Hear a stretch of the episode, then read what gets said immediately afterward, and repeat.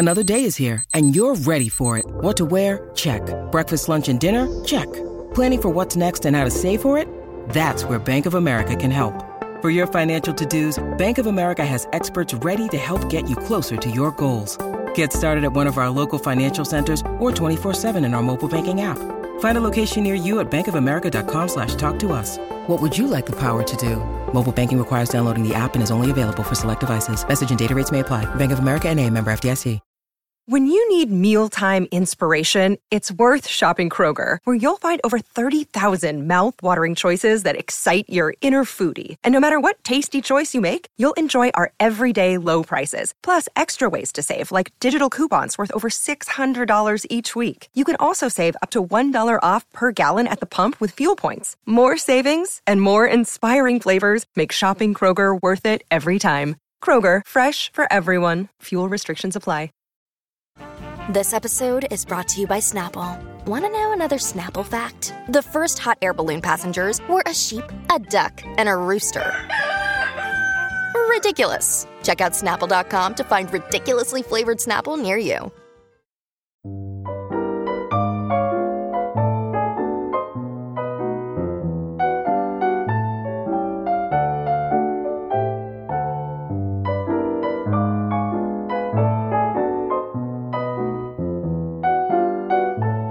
To the Next Picture Show, a movie of the week podcast devoted to a classic film inspired by a new release. I'm Scott Tobias. I'm here with Tasha Robinson, Keith Phipps, and behind the scenes, producer Genevieve Koski. Along with Rachel Handler, who will join us for a future episode, we were the editorial team at The Dissolve, the late lamented film site from Pitchfork Media. We've designed the Next Picture Show to carry some of the spirit of that site over to this podcast. Tasha, please explain. Well, one of the core principles that guided the dissolve was the idea that no film exists in a vacuum. There's history and context in every new release, and part of the joy of being a cinephile is making those connections. One signature feature at the dissolve was the movie of the week, where we'd focus on a single film through a keynote essay, a group discussion forum, and a secondary essay. The next picture show is our attempt to combine movie of the week with the movies of the day. Each episode will look at a new movie through the prism of an old movie, which will give us a chance to see what those two films have in common and what they say about the cinematic landscape. Scott, tell us how we're doing that this episode. Well, Tom McCarthy's Spotlight is getting lots of acclaim right now for its treatment of the Boston Globe's investigation into the Catholic Church's sexual abuse scandal and its victims. That inspired us to devote this week's The Next Picture Show to one of the Fourth Estate's finest couple of hours on celluloid. Alan J. Pakula's 1976 classic, All the President's Men. Yep. Woodward? Bernstein. I think I got a lead on Dahlberg. Uh, for, I just, for, I got it. what? I just talked to him. I just hung up from him. Bernstein, listen, it goes all the way to Stans. What are you talking about? It goes all the way to Stans. He gave the check to Stans for the committee to reelect. Did he say that? He said it. I've got it on my notes. Jesus. It's down on record, Bernstein. And that money winds up in the bank account of a Watergate burglar? Yes. Fantastic. I'm coming home. Okay.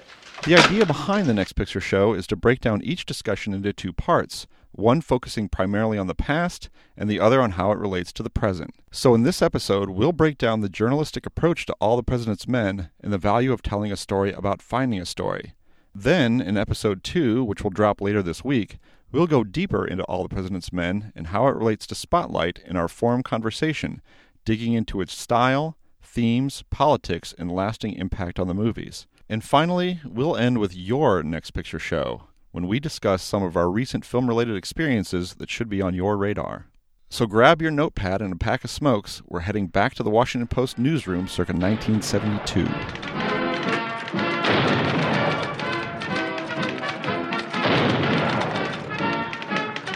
All the President's Men was released in April 1976, two years after the publication of the book on which it's based, by Washington Post reporters Bob Woodward and Carl Bernstein. The book also came out the same year Richard Nixon resigned from office due to the fallout from Woodward and Bernstein's reporting. The turnaround time was remarkably fast, which seems appropriate for a movie about journalists who are used to working on tight deadlines. Woodward and Bernstein surely had no idea that their investigation would bring down a president. They just started with an unusual burglary and kept tugging on threads until the whole operation unraveled. The movie All the President's Men, like Spotlight, takes the same approach. By following Woodward and Bernstein's reporting as one nugget led to the next, the film was justifiably confident it would say something profound about the country without making any big statements. It's the classic procedural. By following the characters as they're gathering information, we get a feel for the world around them. And that world is the true subject of the film. All the President's Men is an affirmation of the importance and vitality of the Fourth Estate, but more than that, it's about the mood that settled in over the country. None of us were alive to experience it, but between the Vietnam War and the resignation of a sitting president, any faith that Americans had in their institutions of government were obliterated in short order. The fallout from that is baked into the mood of All the President's Men, which is sober, paranoid, and dread soaked. This is an extremely talky movie that has a lot of information to get across, but it's the tone of the film that lingers for me. What about you, Keith? What stands out for you about All the President's Men? There's a lot of information in it, and I think it conveys that really well. I feel like I, I learned something when I watched this film, um, and then forget it, and then and then learn it again when I watched it uh, repeated times. But it is it is more than anything. You're right. I think the mood that that really kind of makes the movie to me. There's a sense that toward the end, there Woodward and Bernstein are warned that their lives may be in danger, but it almost seems redundant. The whole film is kind of shot through with this sense of nothing is stable and everything's unsteady. You know, nothing's what it what it seems to be. What it looks like a simple burglary is in fact goes all the way up. As, as I think is is a phrase that's thrown around a couple of different times in this film because Yeah. it goes all the way up. And uh, these are just five guys seemingly breaking into um, uh, the, the headquarters for reasons like you know it might just be as, as someone says crazy Cubans doing something, but it's not. But that's not apparent until you start digging. And the more they dig, the the the, the more they find, and, and and the darker it gets. And and of course the film also is literally very dark, which we can talk about some more. Too. Yeah. What about you, Tasha? Well, I mean, it really fits in with the paranoia thrillers of the 70s. There's a feeling past a certain point in the film where literally everybody in Washington knows what's going on except the people investigating it.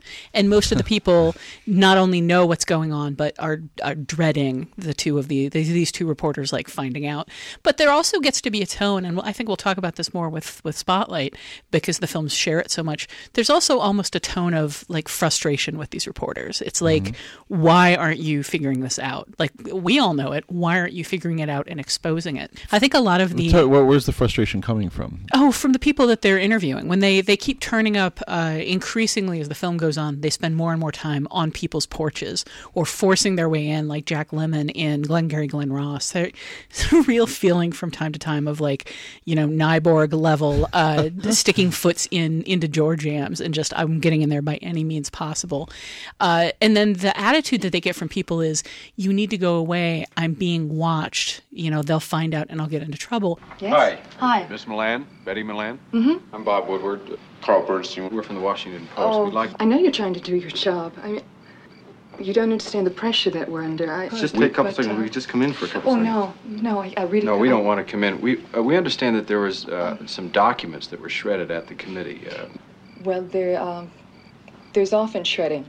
I mean, we do that a lot. were you there during the shredding? Yes, I was. I see. Were there any department heads uh, from the committee who were also present? Uh, yes. Mr. Mitchell came in one night. Uh John Mitchell, Yes. the Attorney General. Uh huh. He was carrying a ring over his his head. You know, 'cause it was. I mean, I thought he was going to go. but uh, I. Did I, supervise the shredding? Uh, I, I just. Can I not answer any more questions? I just do not. Okay, maybe I could call you. It's it's. Uh, are you being told not to talk? Will you call? I don't know. Mm-hmm. But there also, for me, just seems to be a certain amount of institutional exasperation with them. Of why aren't you why aren't you breaking the damn story so that, that we can get on with our lives? Maybe I'm maybe I'm projecting based on the mm. the looks that you guys are giving me.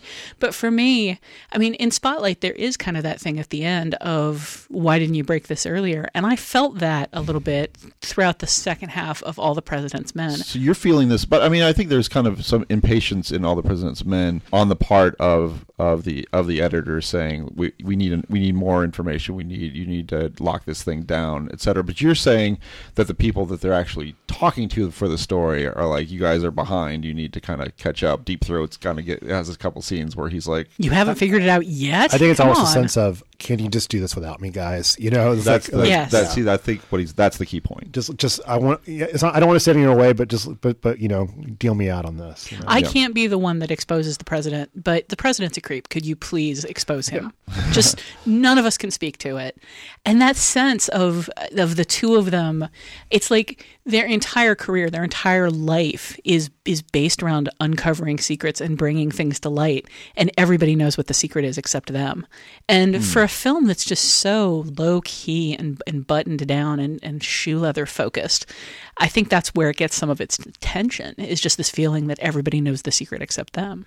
That's interesting. I never really thought of it that way because I, I kind of appreciated, you know, just I, uh, that that shoe leather aspect of it, and I actually appreciated their instincts as reporters. I mean, I, I almost feel like, and maybe you're not, I feel like you're underrating them as reporters a little bit. uh, Really? How so? Well, I mean, by just saying that, hey, you know, this this everybody knows what this is. Why can't you? Why can't you guys kind of get to the bottom of it? Oh God, no, no. I mean, this, this was a brilliant act of investigative journalism, and like all respect to them for sticking by it and for repeatedly having the instincts to to uncover this. I mean, can you imagine what American politics would be like today if Nixon had just gotten away with it and subsequent subsequent presidents had just sort of operated under the, the cruise control of we can do whatever we want?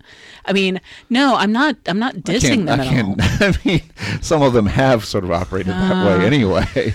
We, I think, I think That's there's a just- different podcast, but I, think, but I think there's also more, and this is instilled by that is is just that that feeling like oh, the the government can just do anything they want. Uh, you know, there's a whole secret. There's you know, uh, it just bred every possible paranoid conspiracy theory and and or justified it anyway. Um, and uh, and kind of changed the tenor of the of the country forever. Really. I really don't mean to be suggesting that we should be down on them for their journalistic skills. I'm just I'm telling you what I'm seeing on the faces of the people that they keep grilling and what I hear in their voices as they keep saying, you know, you need to go away, but also just with this tone of everybody already knows what's going on.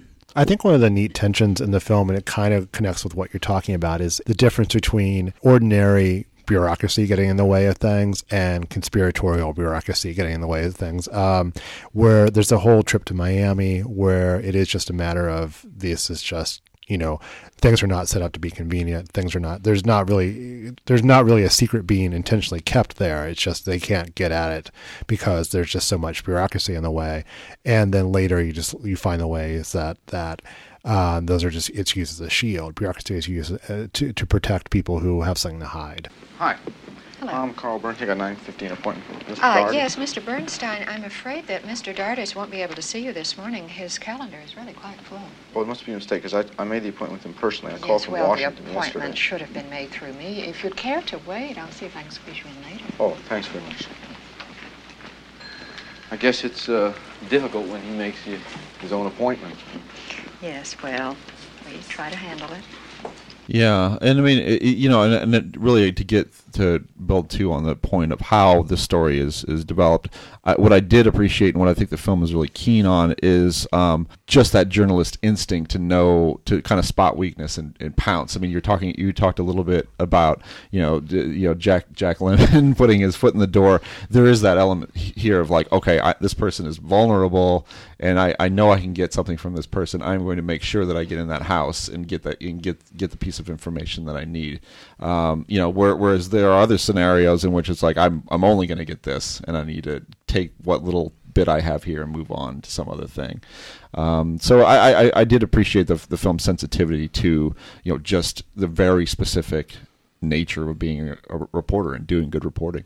And good reporting, but there's some some terrible human being being. I mean, there's Yeah. that that interview with the woman who what you see of it on screen like uh, she says I'm I'm ready to be done talking about this. I don't want to say anymore. She says that on screen about 20 times.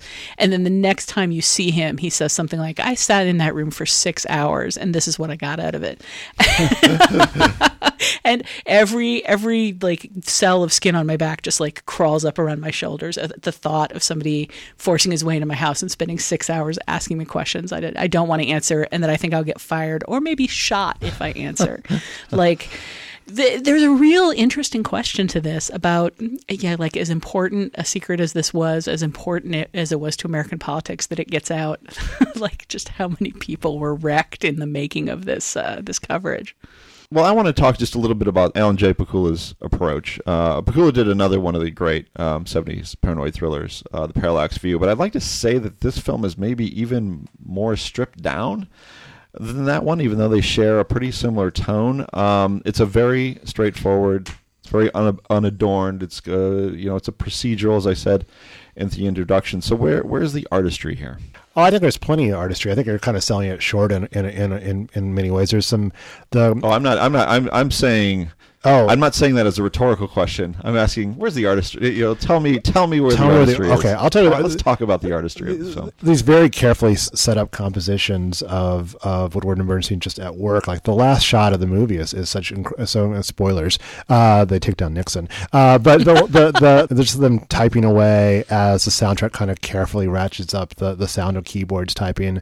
Um, I mean, it's it's uh, uh, it's beautifully done. But I mean, I I you know could not be a bigger fan of Gordon Willis, the cinematographer, uh, also known in some circles as the Prince of Darkness. He, he's uh, um, also famous for doing the Godfather films and just sort of bathing things in in uh, um, in in darkness. My my favorite quote is from about him, either from him or I think it was from him talking about himself in the documentary Visions of Light, where he's like, "Did I take it too far? Sometimes, yeah. So maybe sometimes Rembrandt took it too far too." You know? um, but uh, um, but one it's interesting, like how it's just so perfect for this movie, how everything is bathed in shadow except for the newsroom, which is just you know uh, uh, everyone drowns in the fluorescent lighting, but it's also a place for that sheds light on things. It's like the most literal contrast, but it works so so nicely in the film. So um, and just like the slow the slow pans, the very deliberate uh, way things are set up, and and uh, sort of careful editing rhythms. I, I mean, I think it's it's a it's a wonderfully made film, uh, even if it doesn't call attention to itself that often.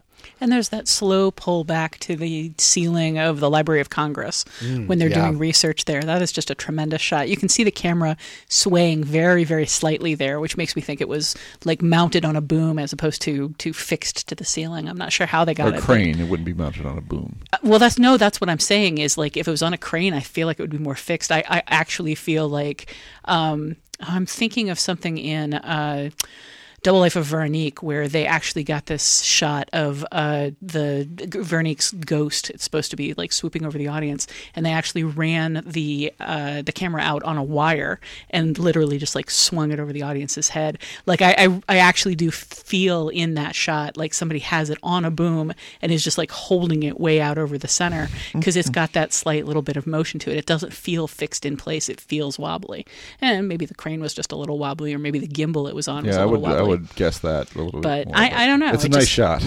one way or the other, it's a beautiful shot. And I mean, if you're going to talk about the darkness as uh, symbolic and the the light in the newsroom being symbolic, you get those shots that are down in the uh, parking garage where Deep Throat is, and they're just there's so much deep shadow, and then he's standing in just this shaft of light that just illuminates his eyes. I mean, the the depth of those shots and the use of lightness and, and darkness in those shots is pretty amazing. But for me, some of the artistry is just in how Woodward and Bernstein are characterized, like both in the dialogue and in simple things like you know how they dress and how they act. You know, Dustin Dustin Hoffman is such an entertaining slob in this movie. He mm-hmm. almost mm-hmm. always has stains on his clothing. He's always rumpled. You know, he's got that beautifully feathered '70s hair, but the rest of him looks like it was just like picked up off the floor and put on. And he's the ultimate man spreader. It's kind Wow. of amazing. Every time you see him, like if you look at any given shot of the two of them together where they're not working, where they're listening to editor Jason Robards pick, acro- pick apart their work, or they're listening to, they're interviewing somebody in the newsroom trying to get information out of them. Or on a subway. Uh, Or Redford is like sitting with his knees together, like hunched forward, like gathered up and intense, intensely like intent on whatever he's doing. And Hoffman's like got his legs sprawled open, got his arms flopped out, and he's slouching this like journalist slouch, the slouch of somebody who spends like 24 7 hunched over a typewriter. And it's just the amount of characterization that just goes into how they sit when they're talking to people is amazing to me. And it's so consistent throughout the movie. Wow, did. I did the. That's a great reading of the film. I was not uh, paying that that sharp of attention, but uh, I should I should look at that uh, closer. I mean, I, I think I'm just kind of odd. Well, a couple of things. I mean, one, um, I love the way the break-in itself is staged uh, because I mean the, the the the movie does have a score, but not in that instance. It's silent, if I recall. Um, and uh, there was no music in this movie until 29 minutes in. yeah, right. And it's just I, I like that, and it's a very Rififi type of thing to do, just to like just cut out the sound, let it happen, and it's and it's also emphasizes of just you know this is just you know this is something that happened in the middle of the night, and it's not it wasn't you know they're not going to try to play it up or goose it up with a score. It's just gonna it's just this quiet upending of our democracy. Base one to unit one. Is there anybody there? There's people. People on the balcony, armed people. Base one to unit one. Base one to unit one. We may have some problems.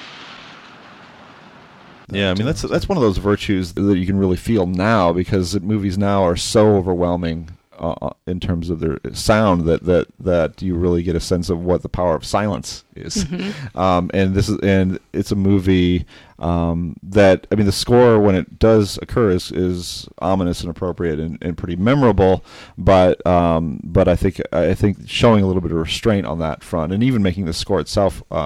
You know, pretty pretty minimal in nature is a really uh, strong choice. Yeah, da- David Shire will will hit you over the head uh, music wise. He did the music to Taking a Pelham One Two Three, which is one of the best scores of the '70s. But yeah, it's, the restraint is really uh, effective here. It's key, and it's key, and it sets the tone, which is the which is the key element of the movie for me. I, I think it's really it's the the film, you know, in the in the broadest strokes. I mean, when you when you really kind of look at it from that angle that you get at the library or whatever. I mean, it, it's about the country and it's about the mood of the country and trying to find a way through the telling of this of this story of how uh, this uh, of how Watergate was broke, being able to to, to, to use that as a way to, to describe the way people were feeling at the time about the, the country they live in. So, um, uh, and, I, I, and that's all communicated through style. Uh, Here's a fun little thing about that opening break-in.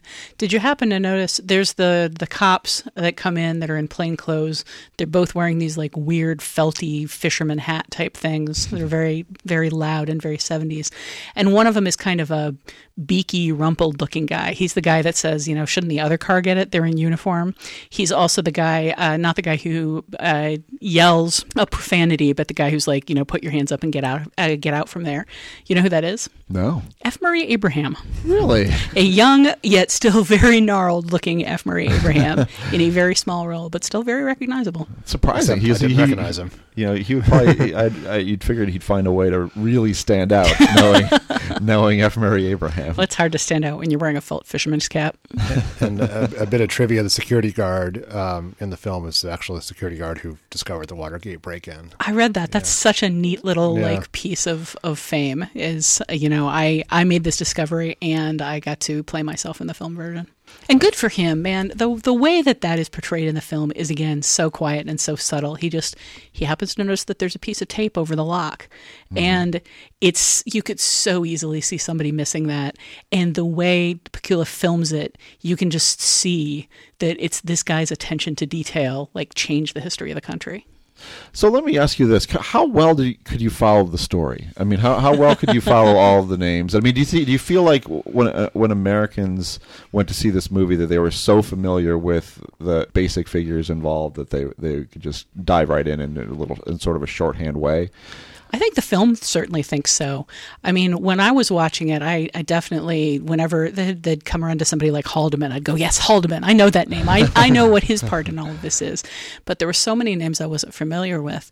But at the same time, as you're watching the film, there are all these little things happening in the background. You get all of these little, uh, like, radio reports or TV reports of things that are going on, uh, like Bobby Fischer um, defaulting like one of the matches because of the noise the TV cameras were making. And that's just completely background noise.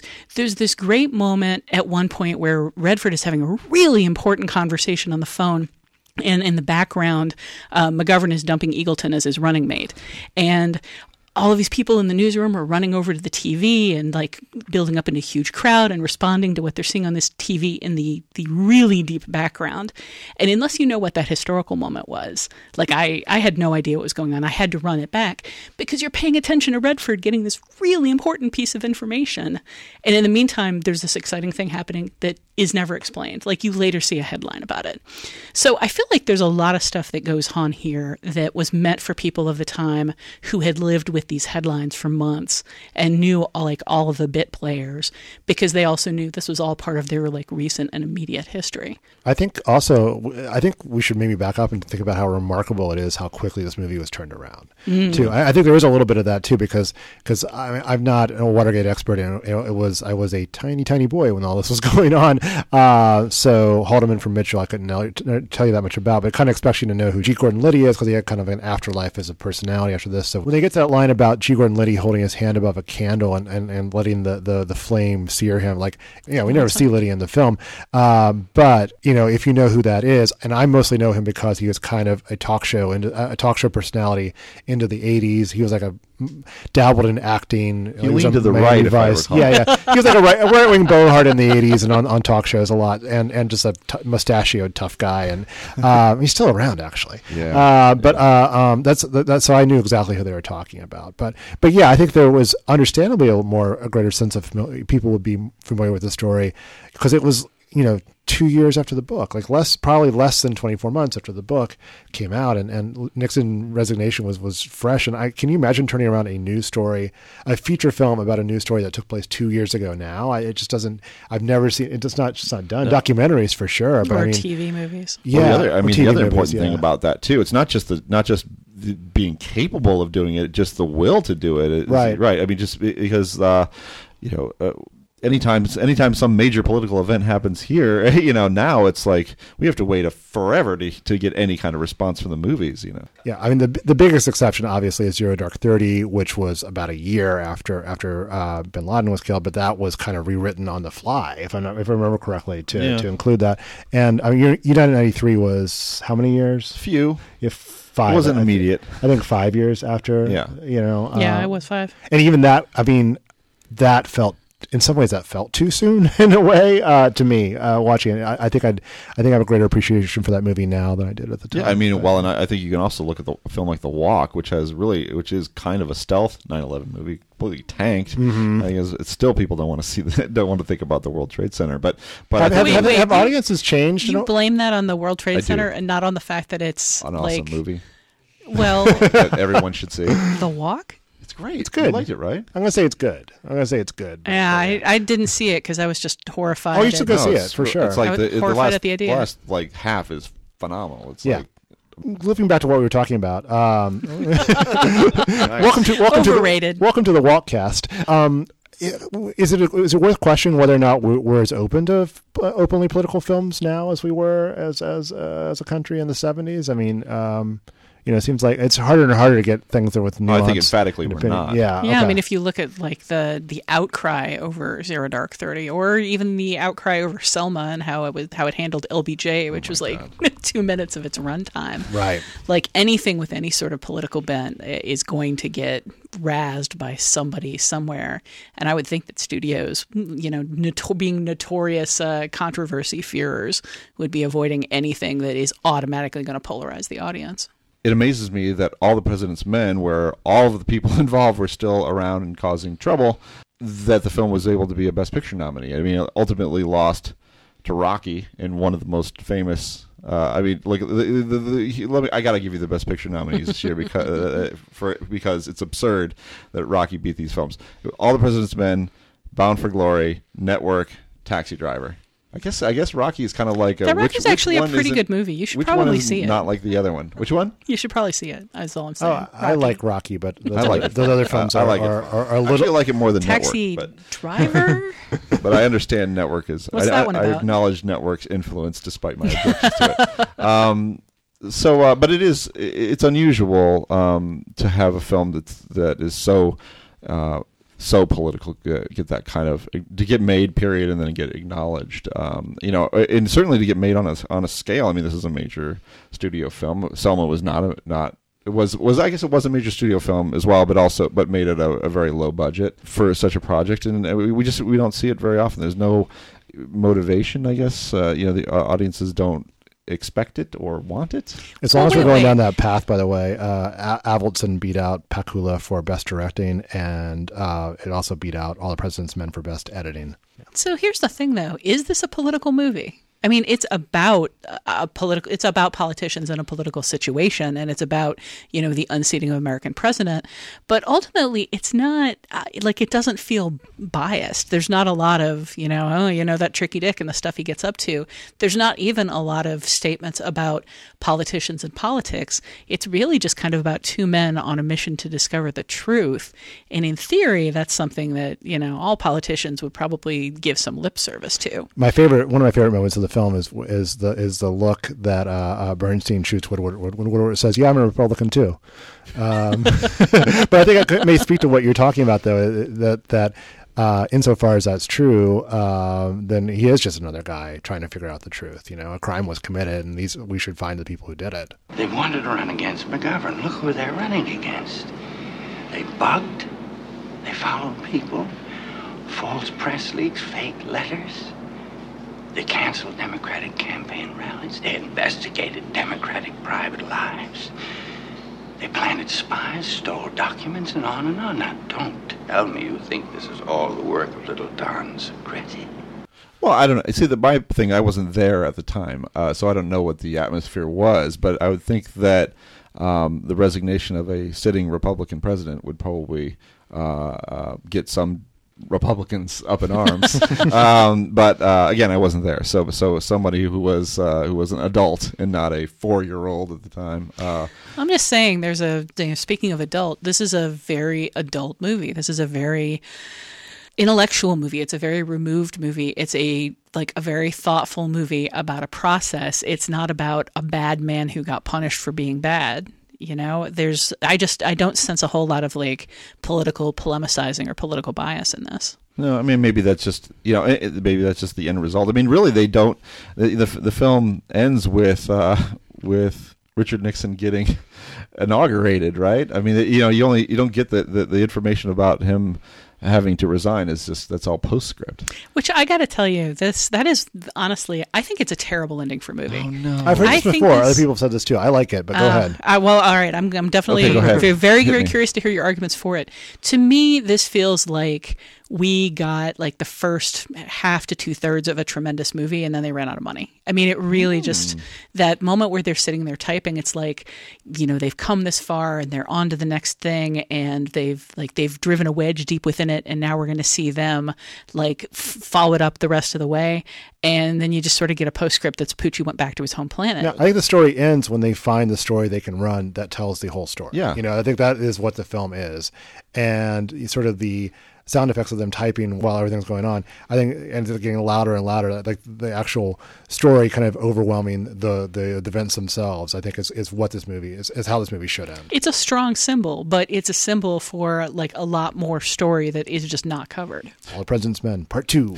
two, two, thing, two things, two two things to rebut because I love the ending of this movie. Yay, we're disagreeing. Okay, one one is that we, we, we already talked about this earlier that the scene the scene where uh, they're working on their story while in the background other people are watching uh, you know M- McGovern and you know what I'm saying. So mm-hmm. that happened, and so it's kind of it reflects that. I mean, the, it's the same sort of visual, right? I mean, you, are getting the image of uh, the inauguration happening, and then there's other business, right? Okay, so so it's an interesting kind of back to business thing that's happening.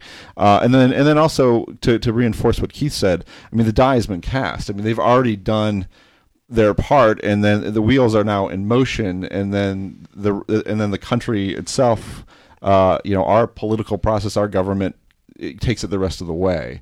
And so i feel like it ends where, properly which is the end of this story the end of what woodward and bernstein contribute to it and then the rest is, rest plays out properly in postscript. Bah, I say, bah.